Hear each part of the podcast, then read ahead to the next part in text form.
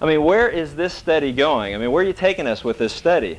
So if you don't mind, you know, you don't have to worry about locating your ticket. If you just follow along, we're going to all get there together.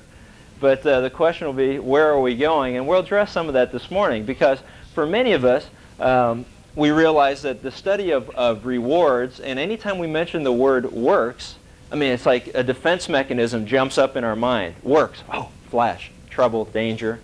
Because we're afraid that if we start talking about works, that it will confuse the essence of the gospel that we've been saved by grace. So it's time for our weekly disclaimer. You ever watch sporting events? They have that weekly disclaimer. How many of you, how many of you know what that disclaimer is? You know which one I mean?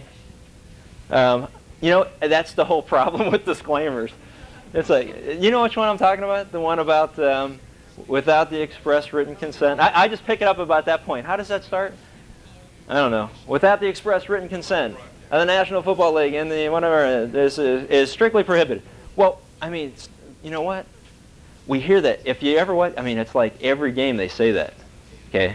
So don't make this disclaimer like that disclaimer and that you hear it all the time but you don't listen to it. This is the weekly disclaimer on our series in rewards. It's by grace you've been saved through faith, that not of yourselves. It is a gift of God, lest anyone should boast please don't misunderstand. From the very beginning, I've tried to make this disclaimer very clear. Each week, it's by grace you've been saved through faith.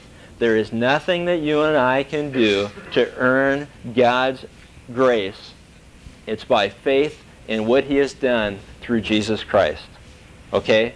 No good works in the world will ever get you to heaven. We saw that last week where they said, Lord, Lord, didn't we do all these great things in your name? And Jesus said, hey, I never knew you. You're gone.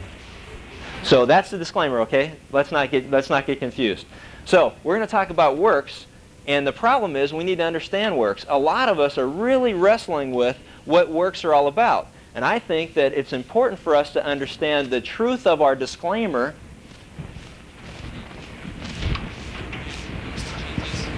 Somebody taught me that last week. It was great, I think. Is that straighter? Whatever. And it doesn't matter. Just I know. You know what really bothers me? It's like the fourth week in a row. I look at it and you know, and, and we get and we're getting like workman's comp liability. You know, we got people filing claims with the labor board and stuff. They're going saying, and for a week they haven't been able to move their neck. So I'm trying to get it as straight as I can. So please don't. It's just, yeah, I start talking like that, but then I go over here and I talk like this. So it really, anyway, if the basis of our rewards is works, what we do, then we need to understand what works are. That makes sense, right? So what we're going to take a look at are works. What are works? The problem is it's like everything else in the Bible. We hear certain things, we hear the phrases, and all of a sudden we don't have any idea. So if the Christian's works are what we'll be evaluated for. And if you remember, all of us who have put our faith and trust in Christ will someday appear before the judgment seat of Christ to have our works evaluated. Now, if that is the basis of our evaluation, works are the basis of our evaluation, and if works are the basis of our evaluation, and it is works that God will use to evaluate us in order to reward us, then you would think it'd be real important that we understand what works are. And for many of us, works are very confusing. And so as we go through it, I'd like to just share five facts about what works are. If you've ever wondered about this, what works are, what are works? If you've ever wondered, what are works? If I'm going to be evaluating my works, what are works? The first five things we'll discuss this morning are going to be facts about works, okay? Now we're going to start out real deep. Ready? Some works are good, and some works aren't. See, this, this group, you got to, like, I've noticed, like, every week, you, like, really start catching up, you start picking up momentum, okay? It's like, but I want to catch you before you pick and peak, and then that's it. So I want to kind of drag you along slow, and I know this gentleman here from Moody is uh, not used to getting up early, so we, we don't want to like, drag him in here, you know, plop him down and say, now listen up. That's not going to work. And I'll never have to worry about ever going to Moody on any kind of scholarship at all. So, you ready? Number one, some works are good and some works aren't. For we must all appear before the judgment seat of Christ, that each one may receive what is due him for the things well done in the body, whether good or whether bad. All right? You ready for that? Some are good and some aren't. Now, the problem is, over the past week, over the past week, let me ask you this. How many of you have done good works and how many of you have done bad works? Oh, two hands. I see. It's a, you know, real good. And for those of you who haven't raised their hand, uh, look at the person next to you. How many do you think have done good works and bad works? Look at that person. They look like a bad work candidate. What do you think? Now the question is, what are good works and what are bad works? See, I love this because like, who, ra- who raised their hands? First time, first time. Oh, this is great. John, we'll pick somebody in the back. Do you mind, John, if I pick you in the back? Because if you stand up and you speak, then people will hear you because your voice will project. It'll carry forth throughout the room. Like, uh, did you say good or bad? Both. Oh, good. Bad. Good. What should we ask him? What good one? Oh yeah, this is Peggy one. So, what were the bad ones? Oh, you do? Oh, great. Yeah, if you don't find your list, uh, your wife will. um, what? I mean, how many other people? Ah, man, this is. I don't want to put you on the spot, but should I? Who else wants to volunteer? Who did good works, bad works? How do you know what the difference is? What are good? What are bad? Jack is laying on the floor back there. He lay down. I know you're still back there, Jack. Get up off the floor. I'm not going to ask you anything. It's so embarrassing. What, um, what are good? What are bad? What are good? What are bad? What?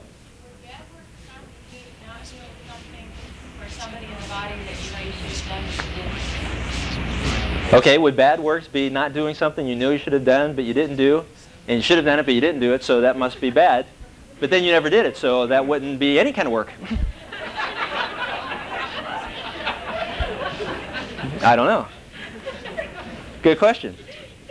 Yes.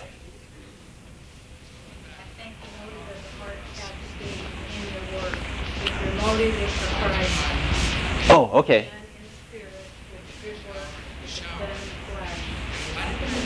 Oh, that's a great answer. You know, I hate answers like that. but, but, you know, but it's a great answer. It really is. See, because I'm not that bright. I hate that when you give me those like real big words and like, the, it's a motive of the heart. If you do, uh, that which is done in the spirit is good. That which which is done in the flesh is bad. Now, you know what that means to me? I have no idea what it means to me. Because I mean, you start. You, see, that's that's those. Um, but you know what? When we know what it means. But the problem is that there are a lot of people that are in here today that don't know what that means, and I and I don't want to not include you in on our conversation this morning. Don't you hate that when you go somewhere and they'll start talking like in a foreign language? See, that's what Christianese is like.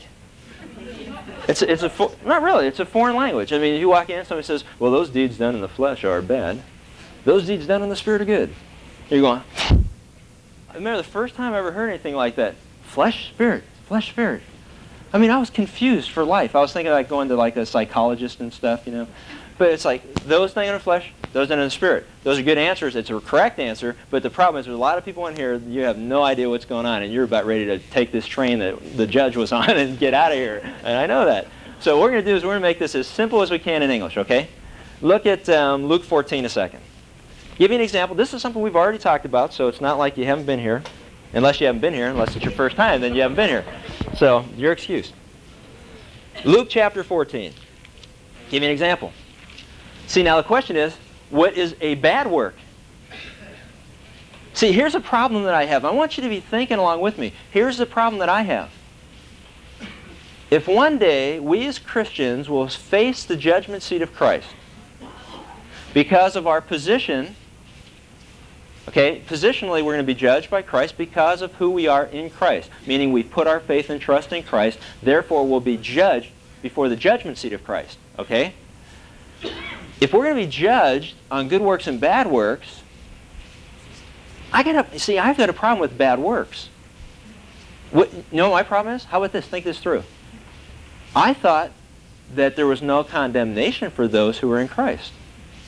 I thought 1 John 1 9 meant if we sin as Christians, we confess our sin, we're forgiven our sins, that God no longer holds that against us, that He clears that from His record. It's gone, it's history, it's forgotten. See, my problem with this study of works is think this through for a moment. We're going to stand before the judgment seat of Christ, and if bad works are sin, then he's bringing back up things he said he'd forget. That can't be. Could he lie to us? If he says, if you confess your sins, you're forgiven, I'll cleanse you from all of it, I'll wipe your slate clean, I won't even remember it anymore, It'll be gone as far as the east is from the west. If, if God says that when he forgives our sins, he no longer holds it against us, are you going to tell me that we're going to appear before the judgment seat of Christ and he's going to start bringing up all these things that he said he forgot? Wow. That really bothers me. Does that bother you? Bothers me. That's what works are all about. What is a bad work? Is bad work sin? See, if you think bad works are sin, then you've missed the whole argument. Christ died, He paid for your sins. They're gone, they're done, they're finished, they're behind you. All things are gone, all things become new. So what is He going to judge us on? So when you're thinking, I did bad things this week, are you thinking that you sinned? Then confess it. God will forgive you. It's gone. You'll never have to worry about that evaluation. But what's a bad work? Luke 14. Give me an example. Jesus gave us an example. He said in, in verse 12. And he also went on to say that the, to the one who invited him, when you give a luncheon or a dinner, do not invite your friends or your brothers or your relatives or rich friends. What? Lest they also invite you in return and repayment come to you. But when you give a reception, invite the poor, the crippled, the lame, the blind, and you'll be blessed, since they do not have the means to repay you, for you will be repaid at the resurrection of the righteous. Okay? Two works are presented here. Bad work, good work. Which one's what? What is a good work? What? Verse 14. Look at it. Look at it. Look at it. Is the one that you'll be repaid at the resurrection of the righteous. Good work. What's a bad work? Verse 12. What is it? You expect something in return. You expect repayment now. You're doing it as an exchange of services or goods. You're not doing it because you want to minister or help somebody. You're doing it for you scratch their back, they'll scratch yours. What will I get out of it now? That's why you're doing it. Yeah. It's interesting. You get a reward for both. One, one reward's on earth, one reward's on heaven. Exactly. See, that's why I'm saying it's not sin. Did you hear that? You get a reward for both. Jesus said you will be repaid for the one now. If you do things as an exchange of services, then you may you may be you may be repaid now. If you're doing, you know, if I invite you to dinner, so you'll invite me to dinner, you may invite me to dinner, and I may be repaid, or I may not be repaid. But the chances are good that I, uh, that I may be. Then I'll get my reward now. But if I do it to serve you, to minister to you, to help you, because you can't do anything in return for me, Jesus says, I'm taking note of that, I'm writing it down, and that is a good work. Why is it a good work? Why is it a good work? Because you'll receive a reward for it. You see the difference? Bad works aren't necessarily sin.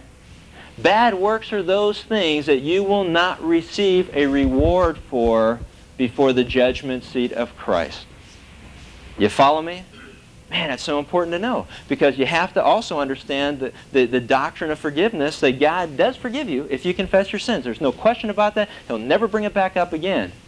But the question then is when I ask you, did you do good works or bad works this morning? Some works are good and some works are not good. Now, here, is the second fact about works. Do you follow that? Number two, good works are carefully chosen and bad works aren't. By the grace God has given me, I laid a foundation as an expert builder, and someone else is building on it. But each one should be careful how he builds. What is he saying? What is the foundation that Paul said he laid? What is the foundation that all work should be built upon? What? Jesus Christ is the foundation upon which all works will be built. They are going to either be built with precious things that last or with things that are temporary, like we just talked about. I'll do this for you, you do that for me. That's a work, it's built on that foundation, but there's no eternal reward. It will not stand the test. Now, here's the problem good works are carefully chosen. See, you and I will never accidentally run across good works for God's kingdom. You hear what I'm saying? If you don't realize this fact, the chances are very good that you will never do anything that'll be worthy of the judgment upon the evaluation of Christ that will withstand the test of fire, so to speak, his judgment, that will gain your reward.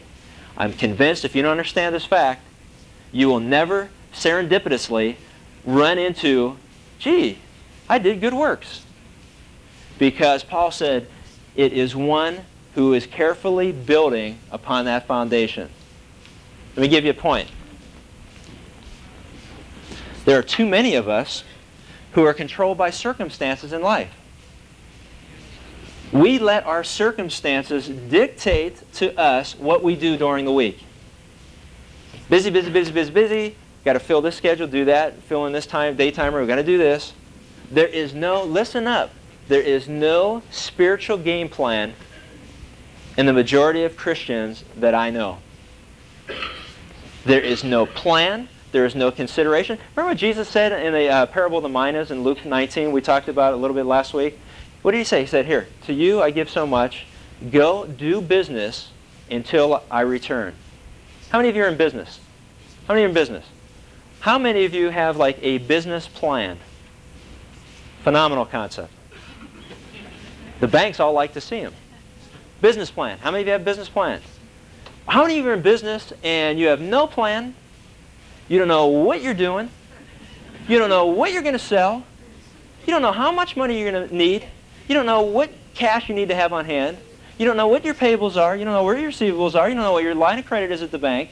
You just are in business. Because you've got a, a great product. A good idea. You got a good idea. Are you in business because you got a good idea?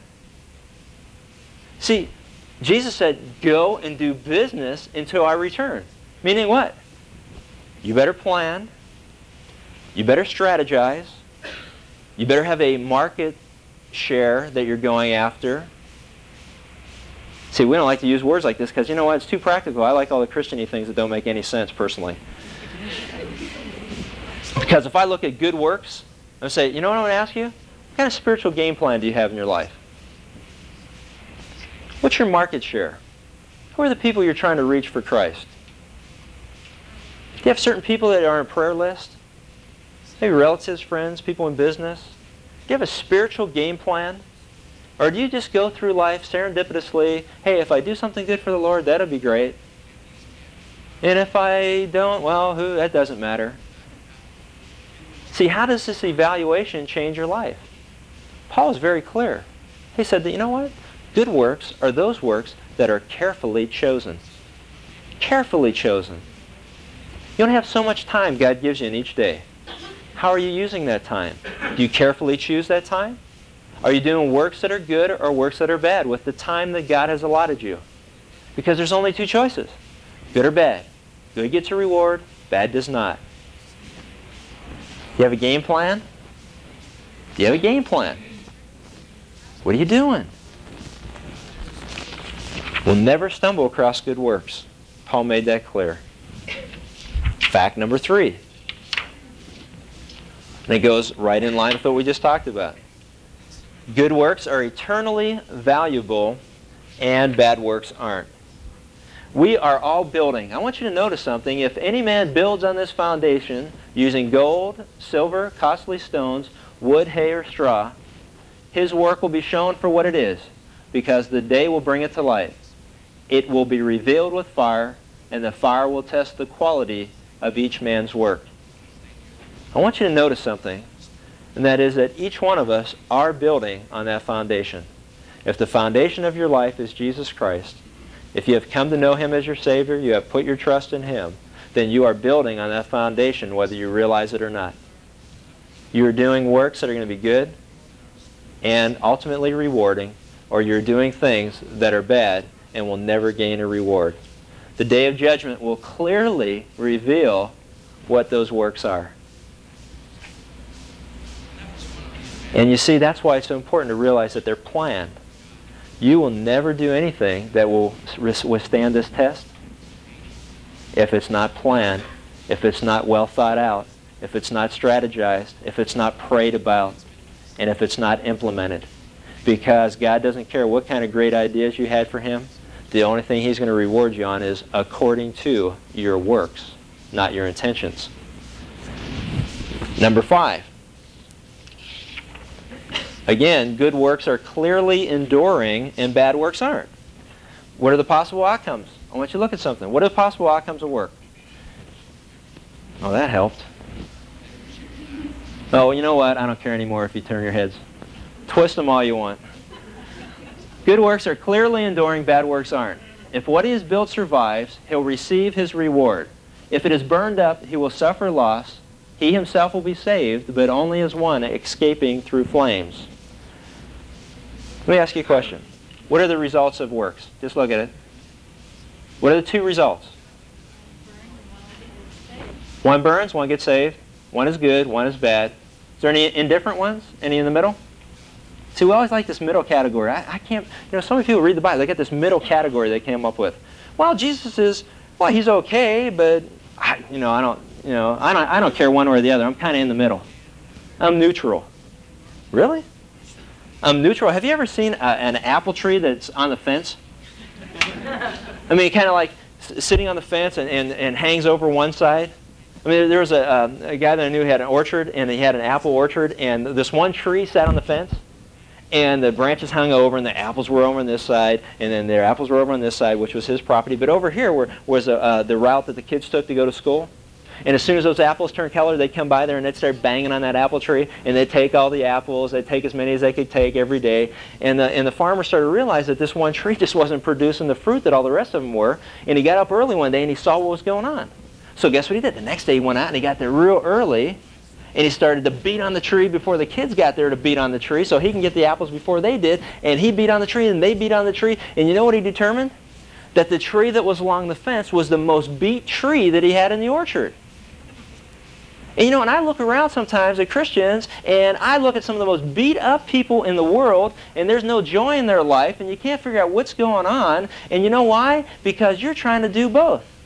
You're on one side or the other. You're kind of hanging on the fence. You're not 100% for the Lord, but you're not 100% against Him either. You're just kind of like, there's no good works, there's no bad works, I'm just not doing anything.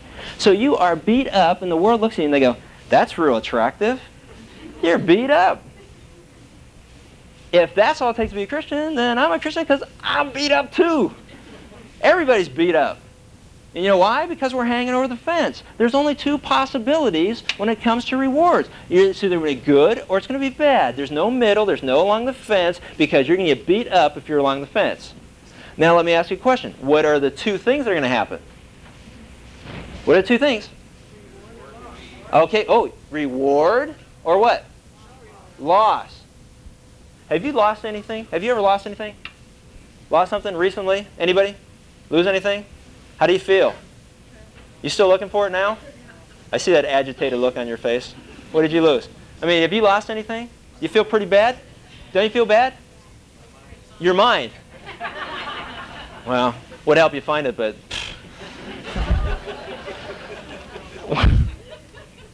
That's all right. Yes. All right. Did that bother you? You know, that's a good one. That's a tough one. Misplace your glasses. Have fun trying to find them.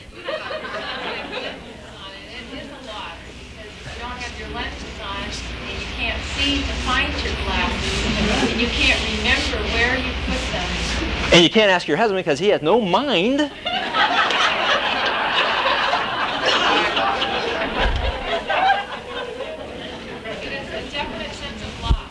There's a definite sense of loss that is occurring in this. Let's bow for prayer. What? Um, but if you've lost anything, how do you feel when you lose something? Oh, here's a good question. Here's another one for you. You ready? I had somebody ask me this one. But I thought in heaven, I like this. I thought in heaven that there wasn't going to be any sadness. Right? No more tears, no more sadness. I thought in heaven there wasn't going to be any of that. So if I really lose something, I'm not going to lose it anyway, and I'm not going to really feel it because there's no tears or sadness in heaven. Follow the logic here? So who cares if I do anything? This is good. I love it. I can justify right where I'm at. No sadness in heaven. No tears in heaven. How can you experience loss if you can't feel bad? Follow me? Now, see, here's what is real tricky now. Depending on your view of future things, eschatology, do you believe that the reward will be given to us when Christ returns at his second coming? If that's the case, and it's before the millennium, and in Revelation 21, where Jesus says, I'll wipe away every tear, and there'll be no more sadness, and there will be no more suffering, and there will be no more loss. Let me ask you this. Is it then possible for you to experience loss at the second coming, the evaluation of, uh, of you before Christ, and then a thousand years of uh, reign of Christ kicks in before Jesus said there'll be no more suffering, no more sadness, no more loss? Do you mean there could be a possibility that you will feel bad before the evaluation that you go through? Because you're going to have a thousand years at least to think about that, to be involved in that. And let me ask you in Luke 19 for a moment when Jesus said, I'll put you in charge of 10 cities. And I'll put you in charge of five cities. What do you think he was talking about? What was he referring to? Responsibilities? You mean that because of what I do today, I'll be evaluated on whether or not God will give me responsibilities that I will have during the millennium? Will I be rewarded or will I suffer loss? Will I have a thousand years to kick myself in my spiritually resurrected bottom, as I've said, to consider what I've done or what I haven't done before Jesus says there'll be no more suffering, there'll be no more sadness, and there'll be no more tears. See, so a lot of you are going around saying, well, see, I can't believe it. I'm going to suffer loss or I'm going to feel bad because, you know why? Because there's no sadness in heaven. There's no suffering, there's no loss, but I can't understand this. If what he's built survives, he'll receive a reward. If it is burned up, he'll suffer loss. He'll suffer loss. Suffer loss. You suffer loss. You lose something. You suffer emotionally. You suffer because you've lost something that you could have had or had at one time and now you don't have. How can you suffer if there's no suffering in heaven? See how important it is to look at the future? What's going to happen in the future will determine what you do about it today. You got that? Life change. What Paul went on to say in 2 Corinthians 5.11? He said, Paul said this, Therefore, knowing the fear of the, fear of the Lord, we persuade men. We persuade men. Persuade them what? We tell them that, you know what? It does matter what you do today. It does matter how you live today. It makes a difference what you're planning, what you're doing, what your strategy is, because that's exactly what you'll be evaluated on one day before the Lord, before the Bema seat of Christ. It makes a difference what you're doing now. So what are we doing now? If that's the basis of our evaluation, we need to understand works because that's exactly what this whole series is about. If you don't understand it, you're going to have a problem. People are, but you know what though? See, we don't have a problem today because people are so motivated to serve the Lord today that we can hardly find people that want to go and uh, take vacations or go down to the desert for the weekend or up to the mountains or hang out at the beach on Sunday. See, we're so motivated to serve the Lord because we understand this that we can't find anybody who wants to serve the Lord. Isn't that true? Every need is met that you can think of? There's no, is there any needs in your life or people around you that you can think of that aren't met because there aren't people willing to serve? I can't think of any. I mean, it's like, like God's program, everybody's doing what they should be doing because they understand this truth. When they understand this truth, everybody's doing something. But see, now we don't have a problem because everybody understands this truth, so everybody's busy serving, they're busy planning, they're busy strategizing, they're busy doing good works that are going to get a reward because they really believe that that's going to happen. Let me ask you a dumb question. Why do you do what you do? Why do you do what you do? Let me just tell you something. Here's, here's why you do what you do. See if this is true. Here's why I do what I do. You ready? I do what I do because I believe that what I do, the results of what I do, are worth why I do it. See, I, I tried to get you before you left, but too late. Why do you do what you do? See, why do you say you're going to do something, but you don't do it? One person asked me, said, uh, will I be re- rewarded on what I intended to do?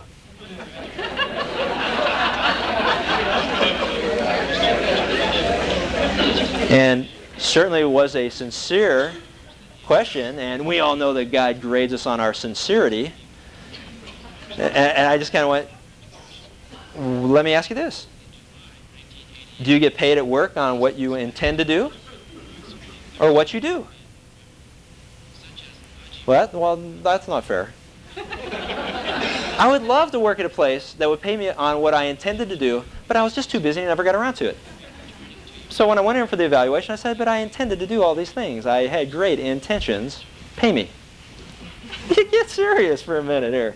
Can you imagine? We do that with God, though. It's like, well, Lord, I intended to do all these things. I really did, but, you know, I just got crowded out. You had all these intentions, but I didn't do anything because I just didn't have time to do it. So why do you do what you do? That's what we got to look at. Why do you do what you do? Let me just go through this real quick, and I want you to see something. Did I give you a fifth one? Oh, you are paying attention. Well, anyway, it doesn't. I mean, fifth one, good works are rewarding, bad works aren't. We already went through that, okay? Good works, you get something. Bad works, you won't. There we go. That's a time saver there, wasn't it? Okay, why you do what you do. You ready for this? Why do you do what you do?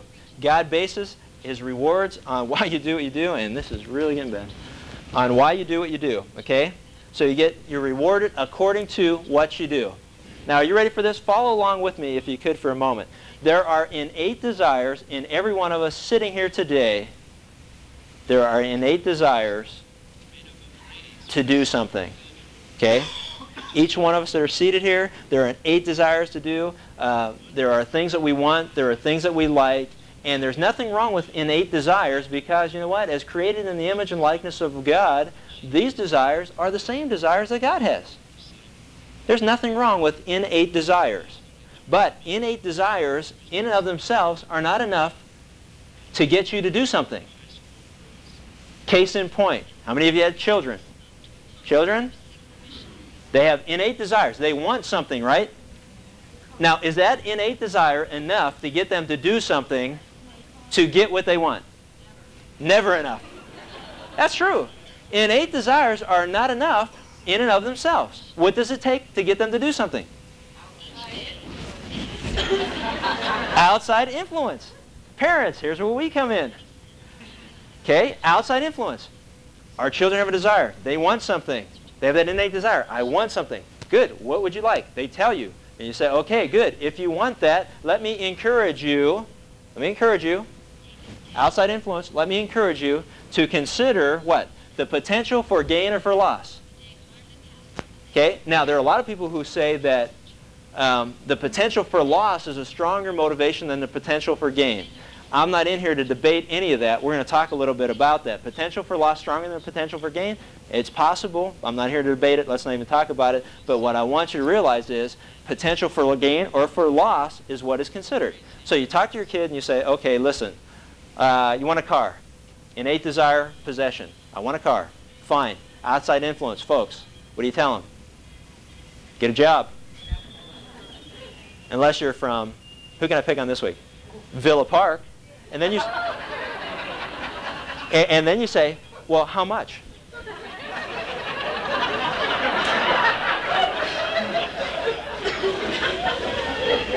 And, you know, I got these, you know, I get all these letters from Irvine and stuff, so I got to, start, I got to, I got to like balance it out a little bit here.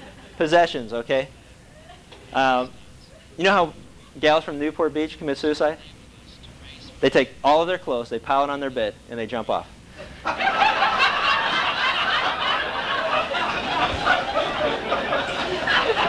Okay? Irvine, Villa Park, Newport Beach. We'll spread it around. Okay? Desire. I want something. Possession. Outside influence. Get a job. Okay? Potential for gain or loss. What does your kid think? How hard am I going to have to work? How long is it going to take? I think I can walk. Right? Okay. They think about it. Volitional decision to act, right? They go through the process. And then finally, they act on it. That's not that hard, right? Innate desires. Every one of us have innate desires. And guess what? I'm going to leave you hanging. I'm going to leave you standing on the top of the clothes on your bed. There are three innate desires in people possession, power, pleasure. Anything wrong with those? Not at all. There's nothing wrong with those. There may be something wrong with those, but you're not going to know unless you come back next week. Don't you hate that? Especially you are out of town. Ha ha ha. Um, almost makes you want to move around here, doesn't it? Innate desires, three of them possession, power, pleasure. Is there anything wrong with them? Does God use those to motivate us? We're going to talk about it next week. Be here next week. Let's pray. Father, on the serious side, Lord, we just thank you for what you teach us in the area of works. God, I just pray specifically this morning that each one of us will realize that we will never do anything that will be rewarding, that you say will be good, that we haven't thought about, prayed about, strategized over, cried over, sweated over. There'll be none of those things that will ever be rewarded on that don't require that. God, you teach us that good works are always preceded by serious thought. God, I just pray this morning that each one of us, as we think about this whole concept of rewards, would just be motivated to the point of realizing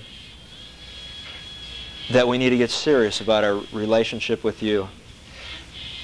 God, help us to focus our minds on a plan that will involve the people around us, whether it's our family, our friends, our relatives, our business acquaintances, that we can strategize and plan to do things that will be eternally beneficial and not just temporary.